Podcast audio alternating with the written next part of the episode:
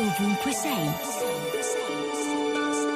Questa mattina mi sono svegliata e ho pensato a una ragazza che spalma una crema sulla faccia del suo ragazzo, che è gonfia, perché i suoi genitori l'hanno preso a schiaffoni e lei è convinta che così facendo si sgonfierà prima.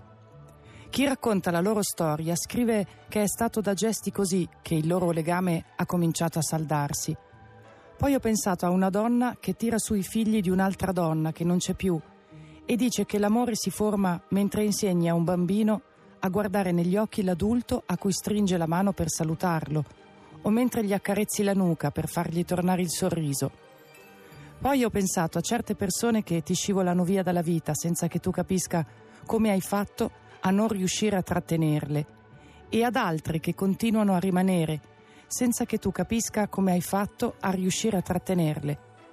Negli ultimi anni ho sbagliato ogni previsione su chi mi avrebbe voluto bene e qualche volta ne sorrido perché il bilancio mi sembra molto positivo.